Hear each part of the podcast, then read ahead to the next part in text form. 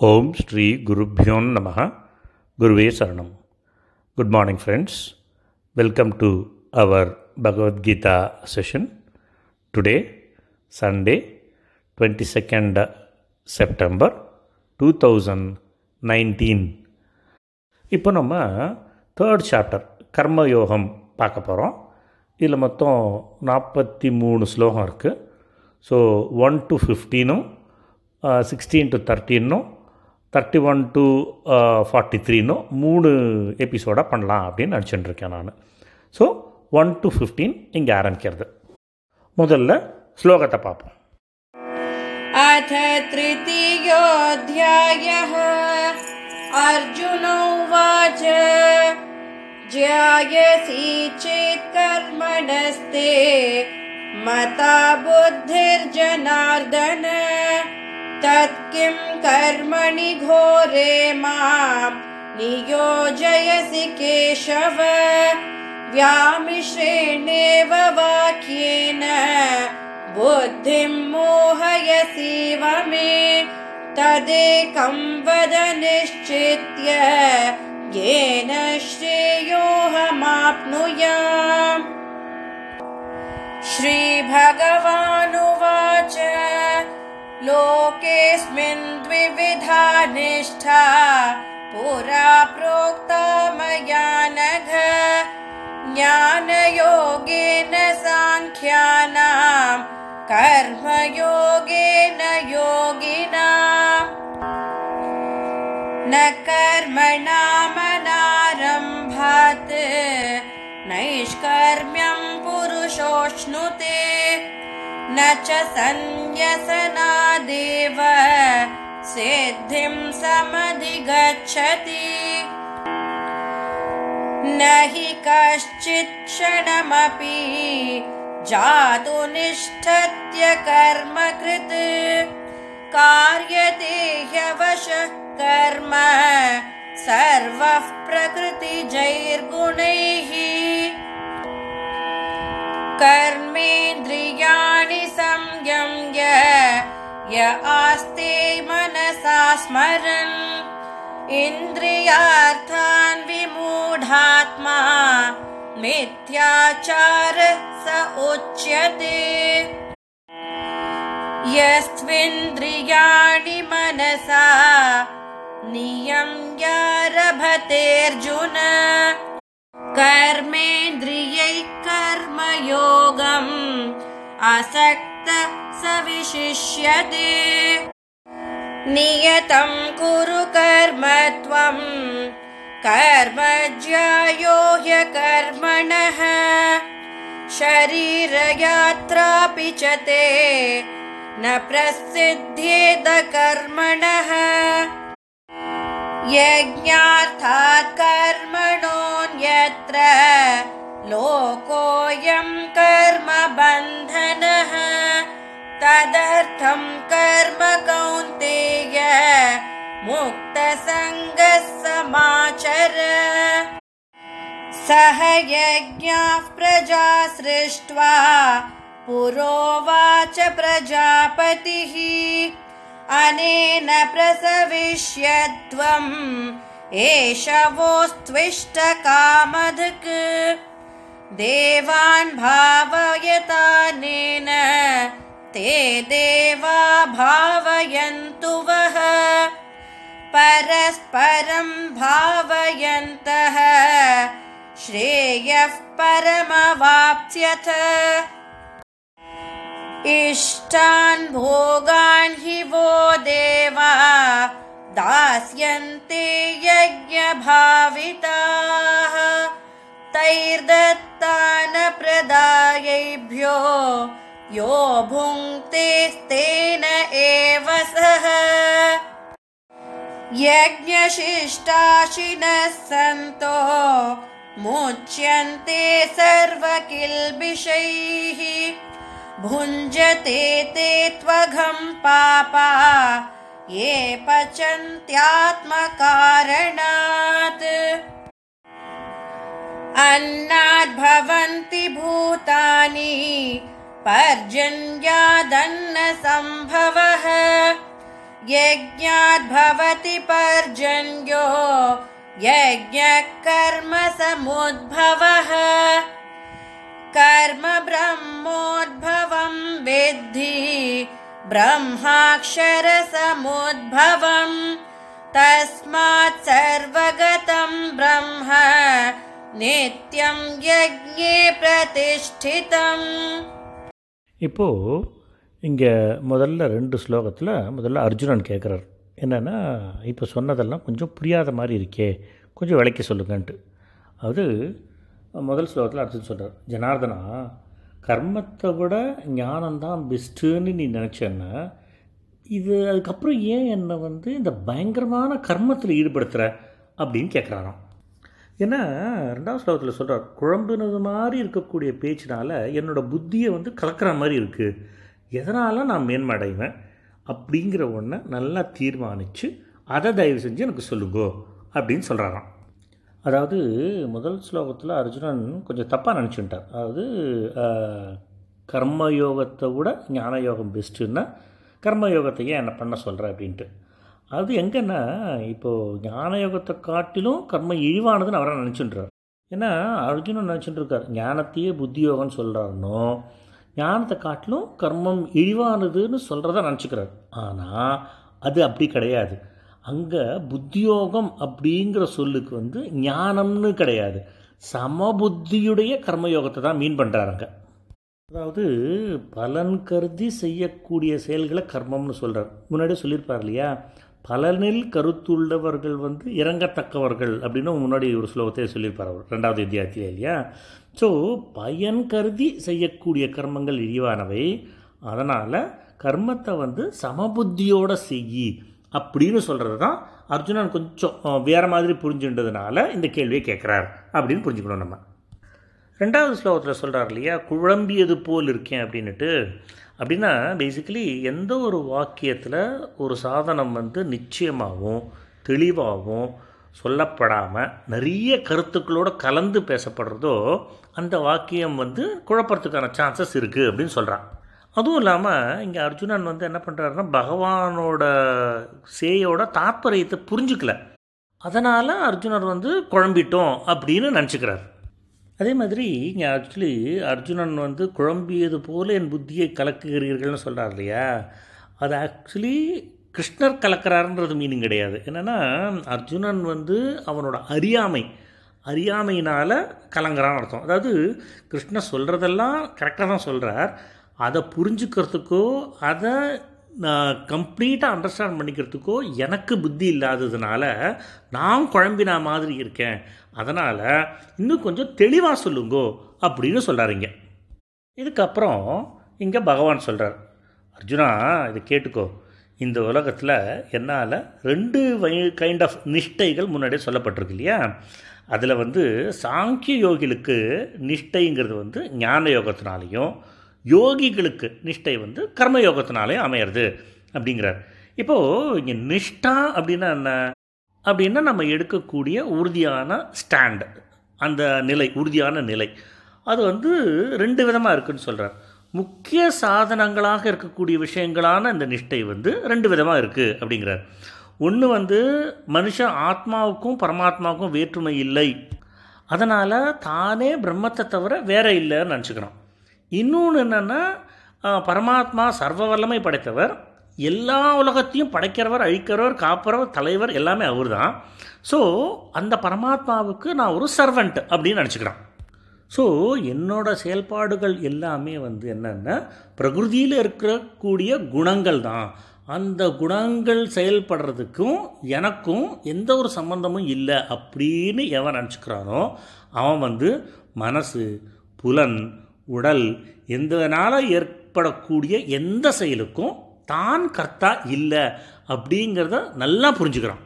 So அவனோட எந்த ஒரு செயல்லையோ இல்லை அதோட பலன்லையோ கூட கொஞ்சம் கூட அகங்காரமோ மமக்காரமோ பற்றோ ஆசையோ வச்சுக்காம வச்சுண்டு சத்சித் ஆனந்தமயமான பிரம்மத்தை தவிர வேறு ஒன்றும் இல்லை அப்படின்னு நல்லா ரியலைஸ் பண்ணி கொஞ்சம் கூட கேப்பே இல்லாமல் பரமாத்மாவோட ஒன்றி இருப்பது அதாவது பரபிரம்மமாகவே இருப்பது அப்படிங்கிறது தான் முதல்ல சொல்லப்பட்ட நிஷ்டை. இதுக்கு பேர் தான் ஞான நிஷ்டைன்னு பேர். ஸோ இந்த ஸ்டேஜுக்கு வந்ததுக்கப்புறம் அந்த யோகி பார்த்தோன்னா மகிழ்ச்சியோ சோகமோ ஆசையோ இதெல்லாம் கடந்தவனாகிடுறான் ஸோ அவனுக்கு எங்கே பார்த்தாலும் ஒரு மாதிரி பேலன்ஸ்டு தான் தெரியும். அவனுக்கு வந்து நல்லதும் கிடையாது கெட்டதும் கிடையாது. ரெண்டுமே பேலன்ஸ் தான் அவனை பொறுத்த ஸோ அப்போது அவன் வந்து என்ன பண்ணுறான் எல்லா உலகத்தையும் இங்கே பார்க்குற எல்லாத்தையுமே கனவு போல் ஆத்மாவில் கற்பனை செய்து கொள்ளப்பட்டதாக பார்க்கிறார் அப்படிங்கிறார். அதாவது எங்கே எல்லா இடத்துலையுமே ஆத்மா தான் இருக்குது அப்படின்ட்டு. ஸோ இந்த நிஷ்டையோட பயன் என்னென்னா பரமாத்மாவோட உண்மை ஸ்வரூபத்தை உள்ளது உள்ளவாறே அப்படின்னு கிடைக்கும்.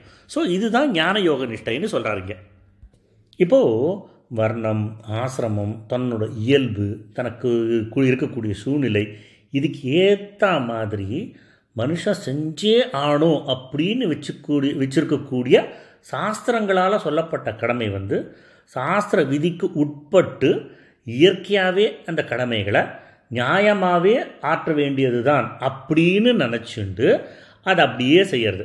ஸோ அப்படி செய்யும்போது அந்த கர்மாவில் அதோட பயன்லேயும் மமகாரமோ இல்லை பற்றோ இல்லை ஆசையோ இது அத்தனையோ தன்னை விட்டு நகர்த்திண்டு ஒவ்வொரு கர்மமும் அது கர்மம் வந்து நடந்துதா சித்தி பெற்றதா இல்லையா அப்படிங்கிறதுலையோ இல்லை அதோட பலன்லையோ எப்போதுமே பேலன்ஸ்டு மைண்டாக வச்சுக்கணும். அதாவது இப்போ நம்ம ஒரு ஆக்ஷன் பண்ணுறோன்னா அந்த ஆக்ஷன்னால் வரக்கூடிய ரிசல்ட் வந்துதா வரலையான்னு பார்க்குறதுல தப்பு இல்லை. அது வந்தாலும் சரி வராட்டிலும் சரி நம்மளுக்கு எக்ஸ்பெக்டேஷன் மிஸ்மேட்ச் ஆனாலும் சரி இல்லை எக்ஸ்பெக்டேஷன் கிடைச்சாலும் சரி அதை வந்து பேலன்ஸ்டாக பார்க்கணும் அப்படிங்கிறார். இந்த மாதிரி பார்த்து பண்ணக்கூடிய நிஷ்டை தான் கர்மயோக நிஷ்டை அப்படின்னு சொல்கிறார் அதாவது பகவான் வந்து எப்போதுமே சர்வ வல்லமை படைத்தவர்னும் எல்லாத்துக்கும் ஆதாரமே அவர்தானோ எங்கேயுமே வியாபிச்சிருக்காருனோ எல்லாருக்கும் ஃப்ரெண்டு தான் அவர். நல்ல க்ளோஸ் ஃப்ரெண்டு தான் அப்படின்னும் எல்லாத்தையும் தூண்டி அந்த காரியத்தை பண்ண வைக்கிறவரும் அவர் தான் நான் பண்ணுறது நானாக பண்ணலை.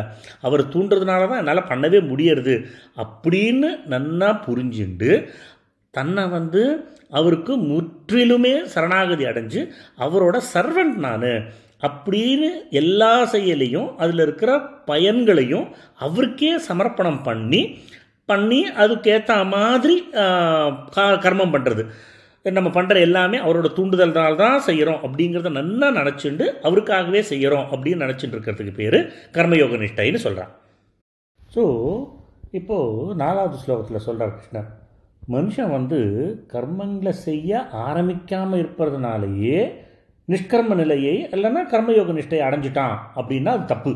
அது கிடையாது. கர்மங்களை செய்யாமல் துறப்பதனாலேயே அந்த சித்தியை அடைஞ்சிட்டோம் அப்படின்னு நினச்சாலும் கிடையாது. ஸோ கர்மங்களை துறக்கிறது வந்து அதை அடைஞ்சதுக்கு வழி கிடையாது. அதாவது எதுக்கு சொல்கிறாருன்னா கர்மங்களோட பயன்களை துறந்துடுன்னு சொல்கிறார் இல்லையா?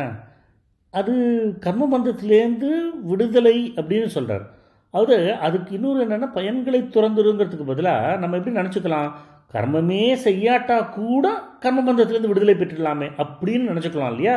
அதுக்காக தான் இங்கே ஸ்பெசிஃபிக்காக சொல்கிறார் மனுஷன் வந்து கர்மங்களை செய்ய ஆரம்பிக்காமலோ இல்லை செய்யாமலோ இருந்தால் அந்த சாங்கிய யோக நிஷ்டையோ இல்லை கர்மயோக நிஷ்டையோ அடைஞ்சிட்டதாக கணக்கு கிடையாதுங்கிறத எம்ஃபசைஸ் பண்ணுறார் ஏன்னா அடுத்த ஸ்லோகத்தில் சொல்கிறார் சந்தேகமே இல்லாமல் எந்த ஒருவனும் எந்த காலத்துலேயும் ஒரு கணம் கூட செயல் புரியாமல் இருக்கவே மாட்டான். ஏன்னா மனித சமூகம் வந்து பிரகிருதியிலேருந்து வந்தது. ஸோ பிரகிருதியோட குணத்தினால தன் வருஷம் இருந்து வேறு வழி இல்லாமல் ஆட்டோமேட்டிக்காக ஏதாவது ஒரு செயல் செய்யத்தான் தூண்டப்படுறதான் இப்போ ஒரு கணம் கூட செயல் செய்யாமல் இருக்க முடியாதுன்னு என்ன அர்த்தம்? நம்ம எழுந்திருக்கிறது உட்கார்றது சாப்பிட்றது தூங்கிறது விழிக்கிறது நினைக்கிறது சிந்திக்கிறது கனவு காண்றது தியானம் பண்ணுறது சமாதியில் போகிறது இது எல்லாமே செயல்கள் தான். ஸோ நம்ம உயிர் உள்ள வரைக்கும் இந்த செயல்களில் ஏதாவது ஒன்று கண்டிப்பாக பண்ணி தான் ஆகணும் பண்ணிட்டு தான் இருப்போம். ஆனால் அதை எப்படி பண்ணணும்னா நான் கர்த்தா அப்படிங்கிற எண்ணத்தை துறக்கணும் அப்படிங்கிறது. அதுவும் மமக்காரம் பற்று பயன் இது எல்லாத்தையுமே தியாகம் பண்ணலாம். இப்படி செய்யறது தான் நம்மளுக்கு வந்து அந்த கர்மயோகம் அனுபவிக்கிறதுக்கு சாரி அடையிறதுக்கான ஒரு வழி. அப்படியே ஆறாவது ஸ்லோகத்தில் சொல்கிறார் அறிவிலியான எவன் வந்து புலன் அனைத்தையும் வலுவில் அதாவது வெளித்தோற்றத்தில் அடக்கிட்டு மனசனால் அந்த புலன் நுகர் பொருளை நினச்சிண்டே இருக்கானோ அவன் எப்போதுமே பொய் நடத்தியுள்ளவன். முன்னாடி பார்த்துருக்கோம் இல்லையா போன சாப்டரில் ஆஷாட பூதி அப்படின்னு சொல்கிறான் அவனை. சரி இப்போது இங்கே எப்படி கேட்கலாம்? அப்புறம் ஒரு சாதகன் வந்து பகவானை தியானம் பண்ணுங்கிறதுக்காக புலன்களை வசப்படுத்தணுங்கிறதுக்காகவும் போகப்பொருள்லேருந்து புலகனை தடுத்து நிறுத்த ட்ரை பண்ணுறான் ஸோ வசப்படாத அவனோட மனசு போகப்பொருளில் திருப்பி சிந்திக்கும்னா அவனையும் ஆஷாட பூதின்னு சொல்லலாமா அப்படிங்கிறான். ஆனால் அது அப்படி சொல்ல முடியாது. ஆஷாட பூஜைன்னு வேஷதாரின்னு சொல்ல முடியாது. ஏன்னா சாதகன் வந்து இந்த ஆஷாட பூஜையோ இல்லை வேஷதாரியோ மாதிரி போகப்பொருளில் ஆசை வச்சு அதனால் இந்த க திங்க வெளிப்புற தோட்டத்துக்கு காமிச்சிக்கல. அவனோட ஆசை வந்து பகவானை தியானம் பண்ணுங்கிறதுக்காக மனசடக்க முயற்சி பண்ணுறான் ஒரு சிலருக்கு மனசடக்கம்ங்கிறது ரொம்ப சீக்கிரமாக நடந்துடும் ஒரு சிலருக்கு நிறைய டைம் எடுத்துக்கும். அவனோட புலன்கள் அவனை இழுக்கும். ஸோ கொஞ்சம் கொஞ்சமாக அதை கண்ட்ரோல் பண்ண முயற்சி பண்ணுறான் அல்டிமேட் எய்ம் இஸ் பகவானோட தியானம் தான் ஆனால் ஆஷாட புதிக்கு அப்படி கிடையாது. அப்படி ஒரு போஸ்ட் பண்ணிண்டா அது மூலமாக கிடைக்கிற பலனை நம்ம அனுபவிக்கலாமேங்கிற காரணத்துக்காக அவன் வேஷதாரியாக இருக்கான். அதுதான் அவனுக்கும் இவனுக்கும் இருக்கிற வித்தியாசம்.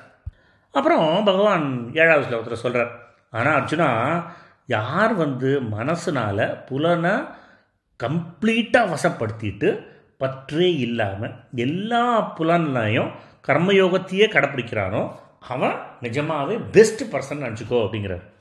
இப்போது எல்லா புலன்களாலையும் கர்ம கர்மயோகத்தை கடைப்பிடிக்கிறதுங்கிறது என்ன? விதிப்பு விதிக்கப்பட்ட கடமையெல்லாம் செய்யும்போது அதோட அதோட பயனாக என்னாகும்? இந்த உலகம் பரலோகம் அதில் இருக்கக்கூடிய போகங்கள் அதோட விருப்பு விருப்பு அதை எல்லாத்தையும் தியாகம் செஞ்சுட்டு கர்மத்தில் வரக்கூடிய வெற்றியோ தோல்வியோ அதை வந்து சமபாவனையாக வச்சுட்டு தன்னோட வசப்பட்ட புலன்கள் மூலமாக ஒலி அந்த மாதிரி விஷயங்களெல்லாம் நம்ம வாங்கிட்டு யாகம் தானம் தவம் அத்தியாயம் அப்புறம் கற்பித்தல் அப்புறம் மக்களை காப்பது கொடுக்கல் வாங்கல் மக்களுக்கு சேவை செய்வது சாப்பிட்றது ட்ரெஸ் பண்ணிக்கிறது தூங்கிறது விழிக்கிறது நடக்கிறது உட்கார்றது எழுந்திருப்பது அந்த மாதிரி புலனால் செய்யப்படக்கூடிய எல்லா செயலையும் சாஸ்திரமுடப்படி செஞ்சுட்டே இருக்கணும். ஸோ இதுக்கு பேர் தான் புலனால் கர்மயோகத்தை கடைப்பிடிக்கிறதுன்னு அர்த்தம். இது நம்ம இந்த புலனால் இது எல்லாத்தையும் செஞ்சுட்டு இருந்தால் கூட அதோ மூலமாக வரக்கூடிய ரிசல்டண்ட்டில் நம்மளுக்கு எந்த விதமான பாதிப்பும் அதாவது விருப்போ வெறுப்போ இஷ்டமோ இல்லை துக்கமோ அது இருக்கக்கூடாது. அந்த மாதிரி இருக்கிறவன் வந்து மனத்தெளிவை அடையலாம் துயரம் எல்லாம் டோட்டலாக அவனை விட்டு அழிஞ்சிடும் அப்படின்னு சொல்லப்பட்டிருக்கு. அதே மாதிரி அர்ஜுனா அவனுக்கு தெரிஞ்சுக்கோ சாஸ்திரத்தினால விதிக்கப்பட்ட கர்மங்களை நீ பண்ணுறங்கிற பட்சத்தில் அது வந்து கர்மங்கள் செய்யாமல் இருக்கிறத காட்டிலும் கண்டிப்பாக பெட்டர் தான். அதுவும் இல்லாமல் கர்மம் செய்யாமல் இருக்கேன்னு வச்சுக்கோயேன் உன் உடம்பையே உன்னால் பேணி காக்க முடியாது. அதுதான் இம்பார்ட்டண்ட்டுன்னு எட்டாவது ஸ்லோகத்தில் சொல்கிறார் அர்ஜுனன் வந்து முதல் ஸ்லோகத்தில் கேட்டார் இல்லையா? என்னை ஏன் இந்த பயங்கரமான கர்மத்தை பண்ண தூண்டுற அப்படின்ட்டு அதுக்கான விளக்கமாக தான் இங்கே இருக்குது கர்மத்தை நீ ஏன் பண்ணணும்? சரி பண்ணாமலே இருக்கிறத விட பண்ணுறது பெட்டர் நீ அப்படி பேசிக் லெவலில் கர்மம் பண்ணலைன்னா ஓ உடம்ப கூட உன்னால் பாதுகாத்துக்க முடியாது தெரிஞ்சுக்கோ அப்படிங்கிறார் இல்லையா? ஸோ என்ன ஆகுது நீ அந்த விதிக்கப்பட்ட கர்மங்கள்லாம் செய்யாமல் விட்டுட்டேன்னா வீழ்ச்சிங்கிறது ஆட்டோமேட்டிக்காக உனக்கு வந்துடும் வேறு வழியே இல்லை நீ விழுந்து தான் ஆகணுங்கிறார். அது ஒன்பதாவது ஸ்லோகத்தில் சொல்கிறார் அர்ஜுனா யாகத்தின் பொருட்டு செய்யப்படுகின்ற கர்மம் தவிர மற்ற செயலில் ஈடுபடுறதுனாலேயே இந்த மனுது மனித சமுதாயம் கர்மங்களால் பந்தப்பட்டுறது. அர்ஜுனா அதனால் பற்றுதல் இல்லாமல் அந்த யாகத்தின் பொருட்டே அந்த கடமையை நல்லா உணர்ந்து அதை செய் அப்படின்னு சொல்கிறார் ஸோ சாஸ்திரத்தில் விதிக்கப்பட்ட கடமைகளையோ இல்லை யஜ்யத்தையோ பற்றில்லாமல் பயனில்லா பயனை கருதாமல் செய்கிறதுனால சாஸ்திரம் விதிச்சுள்ள அந்த கர்மம் வந்து கர்ம பிணைப்புக்கு காரணமாகாது. ஸோ அப்படி கடமை பண்ணுறதுனால மனுஷனோட மனசு வந்து ரொம்ப பரிசுத்தமாகிடுறது அவன் பரமாத்மாவை அடையிறதுக்கான சாதனமாக இது அமையிறது. ஸோ இந்த கர்மத்தை தவிர மற்ற எல்லாம் பாவ புண்ணிய கர்மா அதை வந்து பேஸாக போய் வச்சுக்கிறதுனால மனசுக்குள்ள அதுதான் வந்து என்ன அர்த்தம் மறுபிறவிக்கு காரணமாகுது. ஸோ இந்த பிறவியில் நம்ம செஞ்ச விஷயங்களை பொறுத்து நம்மளோட மறுபிறவி அமையிறது அப்படின்னு இருக்கீங்க. இப்போது பத்தாவது ஸ்லோகத்தில் கிருஷ்ணர் சொல்கிறார் அர்ஜுனா இந்த கல்பத்தோட ஆரம்பத்தில் பிரஜைகளின் தலைவர் அதான் பிரம்மதேவர் யாகங்களோட மக்களெல்லாம் படைச்சிட்டு சொன்னாராம் நீங்கள்லாம் இந்த வேள்வி மூலம் நிறைய உங்களை நீங்களே பெருப்பிக்கோங்க பெருக்கிக்கோங்க. இந்த வேள்வி வந்து உங்களுக்கு நீங்கள் என்னெல்லாம் கேட்குறீங்களோ அதெல்லாம் கொடுக்கறதா இருக்கட்டும் அப்படின்னு சொன்னாராம். இப்போ நம்ம இந்த கல்பம்னு சொல்கிறோம் இல்லையா அதை பற்றின டீட்டெயிலை கொஞ்சம் பார்க்கலாம். முதல்ல யுகத்தை பற்றி பார்க்கலாம். யுகம் என்ன? நாலு யுகம். கிருதயுகம் திரேதாயுகம் துவாபர யுகம் கலியுகம்னு நாலு இருக்குது ஒவ்வொன்றும் செவரல் மில்லியன் இயர்ஸ் அப்படிங்கிற மாதிரி சொல்லுவோம். ஸோ இந்த நாலு யுகம் சேர்ந்ததை என்ன சொல்லுவான்னா ஒரு மகாயுகம்னு சொல்லுவோம். அல்லைன்னா ஒரு சதுர்யுகம்னு சொல்லுவான் ஸோ பன்னெண்டு மகாயுகம் சேர்ந்தது ஒரு மன்வந்தரம். ஸோ அது மாதிரி பதினாலு மன்வந்தரம் கொண்டது தான் ஒரு கல்பம். அந்த மாதிரியான கல்பம் தான் மொத்தம் முப்பது இருக்குது அப்படின்னு சொல்கிறான் இப்போது நம்ம இருக்கிற கல்பம் வந்து ஸ்வேதவராக கல்பம் மன்வந்தரம் வந்து வைவஸ்வத மன்வந்தரம் அப்படின்னு சொல்லுவான். ஸோ இங்கே பிரம்மதேவர் யாகத்து மூலமாக பல்கி பெருகுங்கோ அப்படின்னு சொல்கிறாரு அப்படின்னு என்ன அர்த்தம்னா அவர் சொல்கிறார் பிரம்மதேவர் என்ன சொல்கிறாருன்னா உங்களுக்காக இந்த ஸ்வதர்ம ரூபமான யஜ்ஞத்தை வந்து படைச்சிருக்கேன். ஸோ இதை முழுமையாக நீங்கள் நிறைவேற்றுவீங்கன்னா கண்டிப்பாக மேன்மை பெறுவீங்க. நீங்கள் வீழ்ச்சி அடைய மாட்டீங்க. ஸோ நீங்கள் இப்போ இருக்கிற நிலையிலேருந்து கண்டிப்பாக மேம்பாடு அடைவீங்க. ஸோ இந்த யாகம் உங்களுக்கு இந்த உலகத்தில் இருக்கக்கூடிய எல்லா தேவைகளையும் பூர்த்தி பண்ணி கொடுக்கும் அப்படிங்கிறத சொல்கிறாருங்க இப்போது பதினொன்றாவது ஸ்லோகத்தில் என்ன சொல்லியிருக்காருன்னு பார்க்கலாம். பிரம்மதன் சொல்கிறார் இந்த வேள்வினால் தேவதைகள் எல்லாரையும் வளர செய்யுங்க. அந்த தேவதைகள் வந்து உங்களை வளர செய்வான் ஸோ என்னென்னா தன்னலம் இல்லாமல் ஒருத்தர் வந்து மற்றொருவரை வளர செஞ்சு நீங்கள் வந்து ரொம்ப மேலான நன்மையை அடையுங்க அப்படின்னு சொல்கிறாராம் இப்போது இதில் பார்த்தோன்னா அந்த தேவதைகள் உங்களை வளர செய்யட்டும்னு சொல்கிறார் இல்லையா? அது எப்படி? எப்படின்னா வேல்வேகில் நீங்கள் வளர செய்யறது எப்படி உங்களோட கடமைன்னு எடுத்துட்டு நீங்கள் பண்ணுறீங்களோ அந்த மாதிரி தான் தேவதைகள் உங்களை வளர செய்யறது அவளோட கடமைன்னு ஆகிடும் அதனால் என்ன சொல்கிறார் உங்கள்கிட்ட நீங்கள் ஹோமத்தெல்லாம் செஞ்சு எல்லா தேவதையும் வளர செய்யுங்கோ. அந்த தேவதைகள் வந்து உங்கள் தேவைகள் எல்லாம் பூர்த்தி பண்ணி உங்களை வளர செய்வா அப்படின்னு சொல்கிறார் அப்புறம் என்ன சொல்கிறார் தன்னலம் கருதாது ஒருத்தருக்கு ஒருத்தர் ஹெல்ப் பண்ணிட்டு வளர செய்யுங்கோ அப்படிங்கிறார் இல்லையா? அதாவது என்ன சொல்கிறாருன்னா இந்த மாதிரி பேசிக்கலி நம்மளோட நலனை மட்டுமே கருதாமல் மற்றவங்களை வளப்படுத்துறதுக்காகவும் அப்படின்னு நினச்சிட்டு நம்ம கடமைகளை செய்கிறதுனால இந்த உலகம் வந்து உலகத்தில் இருக்கிற திங்ஸ் எல்லாம் மேன்மை அடையும். ஸோ அந்த மேன்மை அடையோறதோட நம்மளும் வந்து மகோன்னதமான அந்த மோட்சத்தையும் அடையலாம் அப்படிங்கிறதுக்கான சாதனமாக சொல்கிறார் இப்போது பன்னெண்டாவது ஸ்லோகத்தில் என்ன சொல்கிறார் பார்க்கலாமா? சொல்கிறார் வேள்வியினால் வளர்ச்சி அடைந்த தேவதைகள் உங்களுக்கு வந்து கேட்காமலேயே நம்ம நினச்சிட்ட போகங்கள் அத்தனையும் கொடுப்பாங்க. அதே மாதிரி அவங்களால் கொடுக்கப்பட்ட போகங்களை வந்து அவங்களுக்கு அர்ப்பணம் செய்யாமல் எவன் ஒருத்தன் தானே அனுபவிக்கணும்னு நினைக்கிறானோ அவன் திருடனே அப்படிங்கிறாருங்க ஆ அந்த முன்னாடியே பார்த்த மாதிரி தான். நம்ம நம்ம கடமையை செஞ்சுட்டே இருக்கிற பட்சத்தில் தேவதைகள் வந்து நம்மளுக்கு வேணுங்கிற எல்லா திங்ஸையும் கொடுத்துட்டே இருப்பாள் ஏன்னா அவங்க வந்து அவங்க கடமையை செய்யணும். எப்படி நம்ம நம்ம கடமையான வேள்வியை செய்கிறோமோ அவன் அவளோட கடமையாக பலனை கொடுக்கறத செஞ்சே ஆகணும் அப்படிங்கிறார். ஸோ இந்த தேவதைகள்லாம் என்ன பண்ணுறது அவளுக்குரிய அந்த வேள்விகள் நம்ம செய்யும்போது மனுஷனுக்கு தேவைப்படுற எல்லாத்தையும் ஃபார் எக்ஸாம்பிள் மனுஷனுக்குன்னு இல்லை மனுஷனுக்கு விலங்குக்கு பறவைக்கு தேவையான எல்லா விஷயமும் இயற்கை அப்படின்னு நம்ம சொல்லுவோம் இல்லையா? மூலிகைகளாக இருக்கட்டும் மரங்களாக இருக்கட்டும் புல்லாக இருக்கட்டும் இது எல்லாத்தையும் அவளுக்கு கொடுத்து அதை போஷணை செஞ்சு அது மூலமாக அன்னம் இல்லை தண்ணீர் இல்லைன்னா பூ இல்லைன்னா பழம் அந்த மாதிரி மனுஷனுக்கு உபயோகக்கூடிய உபயோகப்படக்கூடிய பொருள் எல்லாத்தையும் கொடுத்துட்டுருக்கா இல்லையா? அந்த பொருள் எல்லாத்தையும் எடுத்துட்டு அந்த தேவதைகளுக்கு அர்ப்பணம் பண்ணாமல் தானே கன்சியூம் பண்ணிக்கணும்னு மனுஷன் நினைக்கிறான். இங்கே இன்ட்ரெஸ்டிங் சமாச்சாரம் ஒன்று வந்து ஐ ஹேப்பன் டு ஹியர் அது என்னென்னா இப்போ பார்த்தேன்னா எல்லா உயிரினமும் ரிட்டர்ன் டு நேச்சர் ஏதாவது பண்ணிகிட்டே இருக்குது மரமாக இருந்தால் அது கொடுக்கறது அது மாதிரி. அது ரிட்டர்ன் டு நேச்சர் பண்ணாத ஒரே ஜீவன் அப்படின்னா அது மனுஷ ஜீவன் தான் அப்படின்னு ஒன்றாவது லெக்சரில் வந்து என்னோடய அசிஸ்டண்ட் அவன் ரஞ்சினி பார்சாரதி ஒரு வாட்டி சொன்னாங்க. அது ரொம்ப பர்ஃபெக்டான சே அப்படின்னு தோணும் எனக்கு. ஸோ நம்ம ஒருத்தர் தான் எப்போதுமே கன்சியூமராகவே தான் இருக்கும். நம்ம கான்ட்ரிபியூட்டராக இருந்ததே இல்லையோ அப்படின்னு தோணும் எனக்கு. ஸோ அந்த மாதிரி பண்ணக்கூடாது அப்படிங்கிறது தான் இங்கே சொல்கிறார் திருடன் அப்படின்னு ரெஃபர் பண்ணுறார் அது எந்த மாதிரிங்கிறதுக்கு ஒரு சில ரெஃபரன்ஸும் கொடுக்குறார்.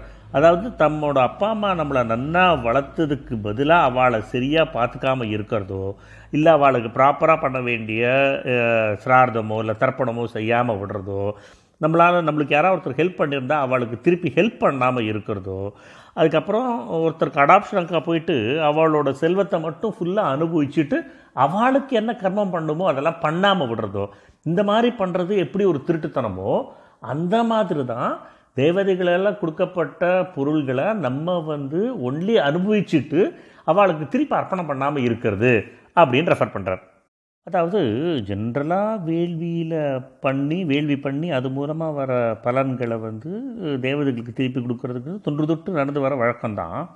ஆனால் என்னென்னா யாரோ ஒருத்தர் பண்ண வேள்வினால் வரக்கூடிய பலனை தான் அனுபவிச்சுட்டு தான் தன்னோட விதிக்கப்பட்ட கர்மாவை பண்ணாமலும் வேள்வி பண்ணணும் அப்படின்னு ஒரு கர்மா இருந்து அதை பண்ணாமல் அதுலேருந்து ஒதுங்கி அதோட பலனை மட்டும் அனுபவிக்குமாறு இருக்கிறான்னு வச்சுக்கோங்களேன் ஒருத்தன்?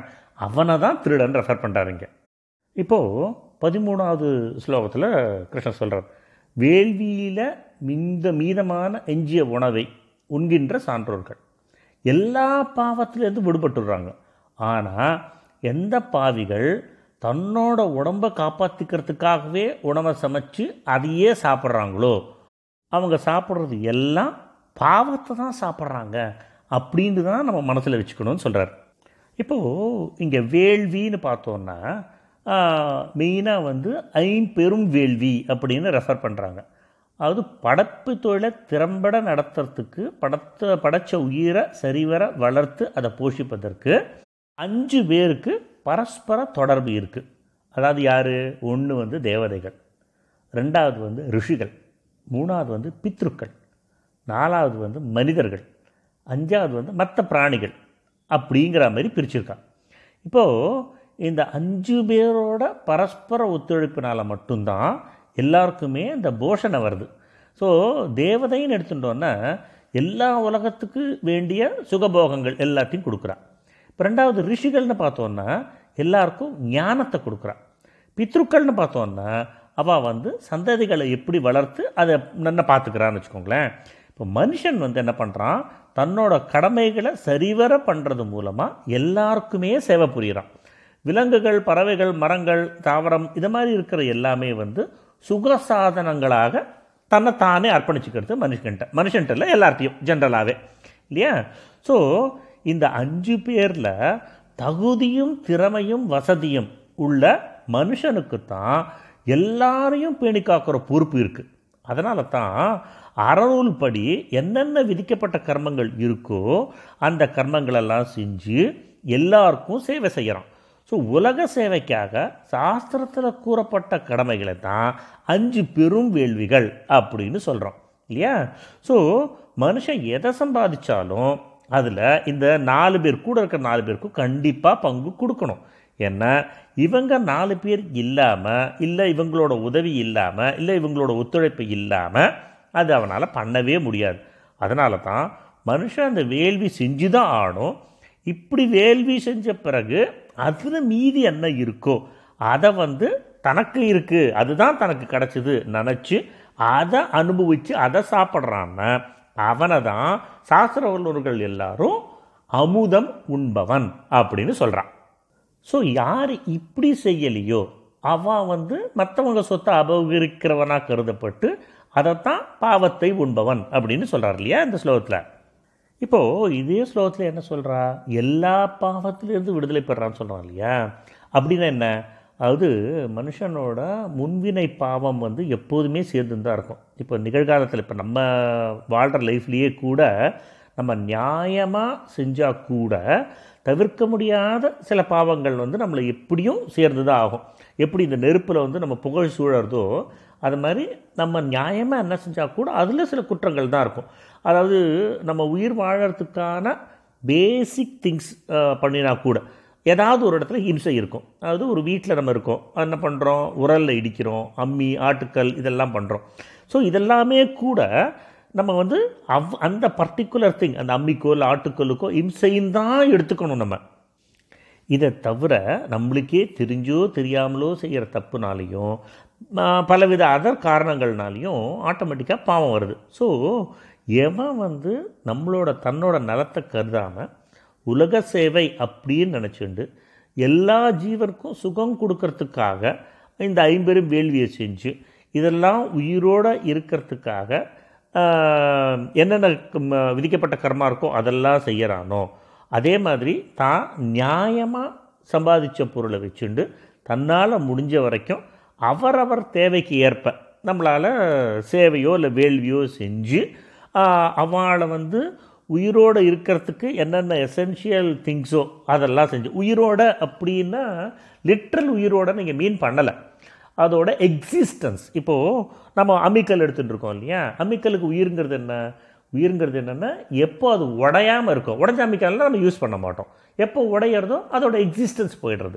ஸோ இங்கே உயிரோட அப்படின்னு நான் ரெஃபர் பண்ணுறது வந்து எனக்கு தெரிஞ்ச வரைக்கும் நான் எக்ஸிஸ்டன்ஸ் அப்படின்னு எடுத்துகிட்டு இருக்கேன் ஸோ தான் நியாயமாக சம்பாதிச்ச பொருளை இது எல்லாத்துக்காகவும் ஈக்குவலாக செலவு பண்ணிவிட்டு அதுலேருந்து மீதி இருக்கிறத தனக்காக தன்னோட உடம்பை வளர்க்குறதுக்காகன்னு சாப்பிட்ற பட்சத்தில் அவன் எல்லா பாபத்திலேருந்தும் விடுதலை பெறுகிறான் அப்படின்னு சொல்கிறார் இப்போது பதினாலு பதினஞ்சு ஸ்லோகத்தில் என்ன சொல்கிறாருன்னு பார்க்கலாம். கிருஷ்ண சொல்கிறார் உயிரினங்கள் அனைத்தும் உணவிலிருந்து உண்டாகிறது அப்படிங்கிறார். அப்புறம் மழையிலேருந்து உணவு உற்பத்தி ஏற்படுறது. மழை வந்து வேள்வியிலேருந்து வருது.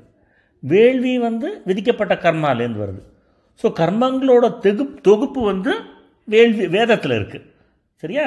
ஸோ வேதம் வந்து அழிவற்ற பரமாத்மாவிட்டேந்து வந்தது அப்படின்றது தெரிஞ்சுக்கோ. அதனால் எங்கும் நிறைந்த அழிவற்ற பரபிரம்மம் பரமாத்மா எப்போதுமே வேள்வியில் தான் நிலை பெற்றிருக்காருங்கிறத புரிஞ்சுக்கோன்னு சொல்கிறார் இப்போ இங்கே முதல்ல அன்னம்னு சொல்கிறார் இல்லையா? எல்லா பிராணிகளும் அன்னத்துலேருந்து வருதுன்னுட்டு. ஸோ இந்த அன்னம் அப்படிங்கிறது வந்து ரொம்ப பெரிய பொருள் இருக்குது வெறும்னா அரிசியோ இல்லை கோதுமையோ இல்லை கடலைப்பருப்போ இல்லை நம்ம நம்ம யூஸ்வலாக யூஸ் பண்ணுற பல்ஸோ இது மட்டும் அன்னம் அல்ல அது ஸ்தூலமானதும் நுண்ணியதுமான விதவிதமான விர உணவுப் பொருட்கள் வெவ்வேறு பிராணிகளால் உடலுக்கு ஊட்டம் தரும் உணவு வகைகள். ஸோ நம்ம சாப்பிட்றது அது. இப்போது மற்ற உணவு இப்போது வெவ்வேறு உயிரினம்னு எடுத்துட்டோம்னா மரம். அதோட ஃபுட்டும் அது அன்னம் தான் சொல்லும்.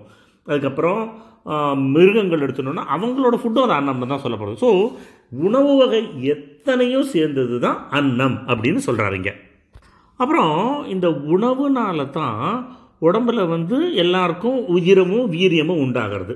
அந்த உதிர வீரிய சேர்க்கையினால தான் நிறைய பிராணிகள்லாம் பிறக்கிறது. வேறு வேறு பிராணிகள் வேறு வேறு இந்த இனத்தை சேர்ந்த இந்த பிராணிகள்லாம் பிறக்கிறது இல்லையா?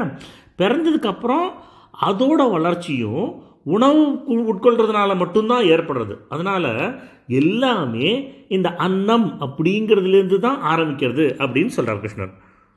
அப்புறம் என்ன பார்த்தோம்? மழை வந்து வேள்வினால் வருதுன்னு பார்த்தோம். ஸோ படைப்பில் பார்த்தோன்னா ஜீவர்கள் அதாவது மனுஷங்க அத்தனை பேருமே வந்து எல்லா பிராணியோட வளர்ப்பு போஷணை இது எல்லாத்துக்கும் பொறுப்பு சுமத்தப்பட்டிருக்காங்க மேலே. ஸோ இந்த பொறுப்பை உணர்ந்து எல்லா பிராணிகளும் உயிர் வாழும் பொருட்டு மனசுனாலையும் சொல்லாலையும் உடம்பாலையும் அவனோட செயல்னாலையும் நல்ல கர்மங்களை செய்கிறோம் இல்லையா? அதை தான் யஜ்யம் அப்படின்னு சொல்கிறாங்க ஸோ இந்த வேள்வியில் பார்த்தோன்னா ஹோமம் இருக்குது தானம் வேதம் வாழ்க்கை முறை எல்லா கடமையும் சேர்ந்துருக்கு. ஸோ யாகத்தில் ஹோமமே முக்கியங்கிறதுனால சாஸ்திரங்கள் வந்து அக்னியை மூட்டி அந்த அக்னி மூலமாக அந்த அக்னியில் போடுற பொருட்கள் மூலமாக மழை பொய்யறது ஸோ மழையினால் உணவுப் பொருள் உற்பத்தி ஆகுது. அதன் மூலம் பிரஜைகள் வராங்க. அந்த பிரஜைகள் மூலமாக விருத்தி விருத்திங்கிற ஒரு விஷயம் ஏற்படுறது. ஸோ யஜ்யம்ங்கிற சொல்லுக்கு ஹோமம் அப்படிங்கிற பொருள் மட்டும் கிடையாது. நம்ம முன்னாடி பார்த்தது இப்போ வளர்க்குற அந்த ஹோமம் எல்லாமே சேர்ந்தது தான் ஒரு யஜ்யம் அப்படிங்கிறோம் நம்ம. இல்லையா? ஸோ இங்கே மழை வேள்வியினால் உண்டாகிறது அப்படின்னா அந்த இடத்துல ஹோமமே நடக்கலையே அப்போ எப்படி மழை பெய்யறது அப்படின்னா அது ஹோமத்தை குறிக்கலை. வேள்விங்கிறது வந்து மனுஷங்களோட கடமை. அந்த கடமையை சரிவர அவளுக்கு விதிக்கப்பட்ட கர்மா மூலமாக பண்ணுறாங்க அப்படிங்கிறதே வேள்வி தான் அப்புறம் என்ன பார்த்தோம்? கர்மத்தோட தொகுப்பு வந்து வேதத்துலேயும் வேதம்ங்கிறது பரமாத்மாட்டியும் தான் இருக்குது அப்படின்னு பார்த்தோம் இல்லையா? ஸோ இப்போ பார்த்தோன்னா பரபிரம்மமான பரமேஸ்வரன் வந்து நித்தியன் ஸோ அவரோட கோட்பாடுகளான வேதங்கள் வந்து நித்தியம்தான் இதில் வந்து எப்போதுமே சந்தேகம் கிடையாது. அதனால் வேதங்கள் வந்து பரமேஸ்வரன்ட்டேந்து வந்தது அப்படின்னா வேதங்கள் வந்து பரமேஸ்வருக்கு முன்னாடியோ இல்லை அவர் வந்ததுக்கு அப்புறமோ வந்தது அப்படின்னு அர்த்தம் கிடையாது. அதாவது படைப்பின் ஆரம்பத்திலேருந்து பரமாத்மாவோடையே வேதமும் வெளிப்பட்டது. ஆச்சா? அதே மாதிரி பிரளய காலத்தில் பரமாத்மாவோடையே அது ஐக்கியமும் ஆயிடுறது அப்படிங்கிறா அப்புறமா என்ன பார்க்குறோம்? எங்கும் நிறைந்த பரபிரம்மம் அப்படிங்கிறோம். அப்படின்னா என்ன? எல்லா இடத்துலையும் வியாபிச்சிருக்கிறது. பரபிரம்மங்கிறது எல்லா இடத்துலையும் வியாபிச்சிருக்கார். அதனால் பரமேஸ்வரன் வந்து வேள்வியிலையும் நிலை பெற்றிருக்கார். அப்படிங்கிறத புரிஞ்சுக்கோ அப்படின்னு தான் சொல்கிறார் இல்லையா? ஸோ முறைப்படி செய்யப்பட்ட எல்லா வேள்விக்கும் அதோட தலைவரான எங்கும் நிறைஞ்சிருக்கிற பரமேஸ்வரன் தான் உள்ளே உட்காந்துருக்கார் அந்த வேள்விக்குள்ளே இருக்கார். அப்படிங்கிறத தெரிஞ்சுக்கோ. ஸோ பகவானோட ஸ்வரூபங்கிறதே வேள்வி தான் அதனால் ஒவ்வொரு மனுஷனும் பகவானை அடையறதுக்காக பகவானது ஆணைப்படி அவன் கடமைகளை ஆற்ற வேண்டும். இங்கே நம்ம முன்னாடியே பார்த்த மாதிரி தான் கடமைகள் அப்படிங்கிறதும் வேள்வி தான் அப்படிங்கிறத தெரிஞ்சுக்கணும். சரியா? ஸோ இதோட பதினஞ்சு ஸ்லோகம் முடிஞ்சிருக்கு. இந்த எபிசோடை இதோட நிறுத்திக்கிறேன். பதினாறுலேருந்து முப்பது வந்து நம்ம நெக்ஸ்ட் எபிசோடில் பார்ப்போம். Okay have a wonderful day thank you bye bye